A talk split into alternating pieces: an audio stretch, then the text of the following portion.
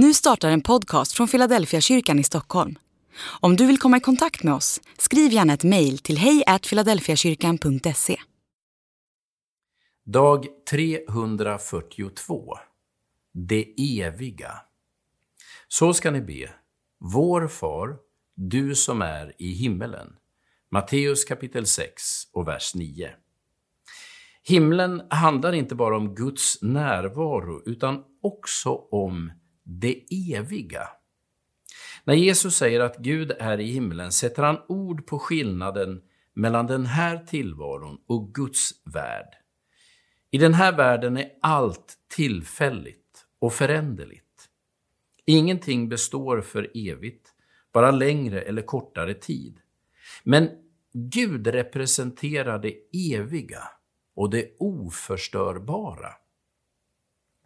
Varje gång jag ber bönen Vår far rör jag mig från det vardagliga till det eviga, från jorden till himlen. Jag påminner mig om att det här livet står under vissa begränsningar. Jorden är en plats där Guds vilja har konkurrens. Jorden är en plats där det ibland är lågt i tak. Vi lever som om den här världen är det enda som finns. Jorden är också platsen där allt dör. Himlen är motsatsen till allt detta.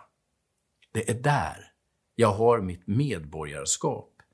Där finns mitt ursprung och min framtid. Där finns min far.